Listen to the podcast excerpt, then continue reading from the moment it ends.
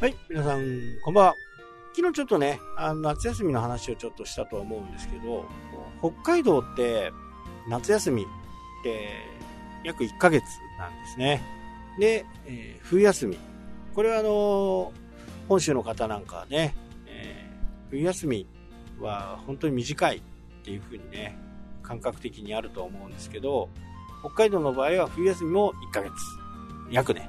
まあ、あの本州の方は夏休みは長くて、冬休みは短い。えー、北海道でね、生まれ育った人は、夏も冬もほとんど変わらないというふうにね、えー、そんな風に休みってね、えー、分かれていますね。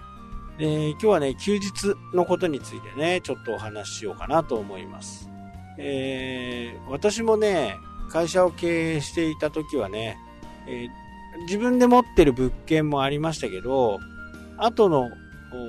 他のね、物件っていうのは、大体こう、借りるわけですよね。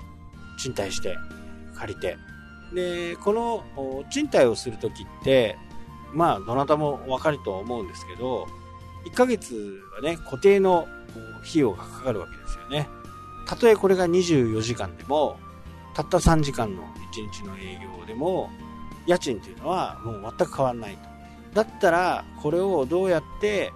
長く営業しておく方法はないのか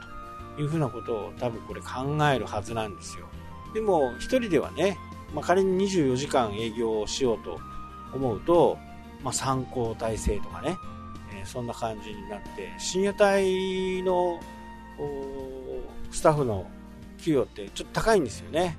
法定で決められている金額があるんで、まあ、パーセンテージがね、通常時の1.25倍だったかな、2倍だったかな。それはね、あの、決められてるんですよね。9時か10時だったと思いますけどね。だからその金額って、えー、すごくね、結構高いんですよね。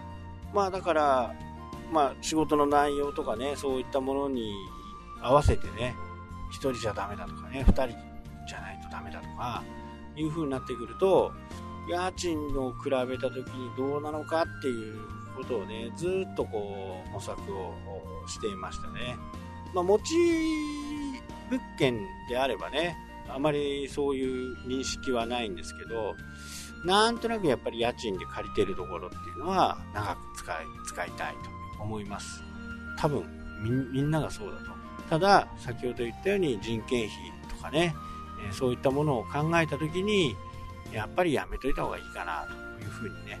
なってきましたね。まあ、これって、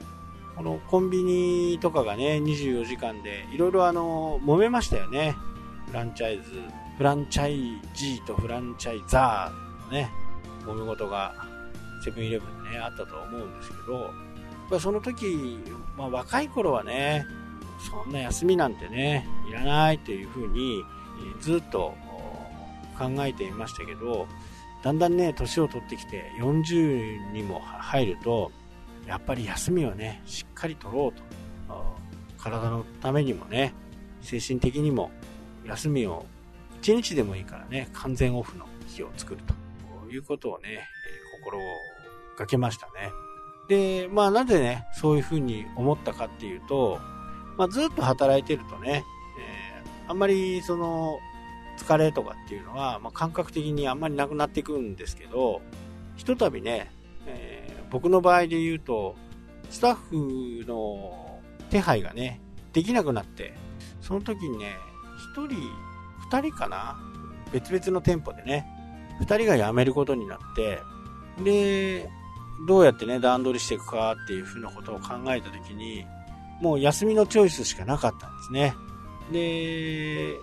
こう誰でもできるような接客じゃないんで、やっぱりそれなりの時間がかかるんですよ。どんなに、こう、感覚のいい子でもね、やっぱり一週、一ヶ月ぐらいはね、一ヶ月ですね。一週間じゃなくてね、一ヶ月ぐらいかかるんですよね。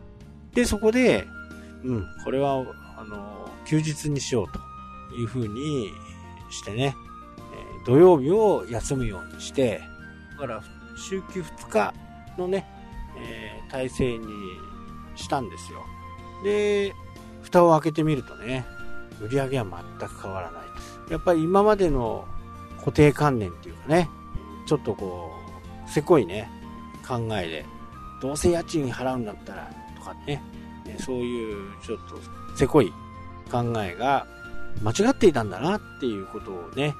気づいたわけです。で、営業時間もそれから、今度はなるべく時間を短くする。一昔、本当にね、20年前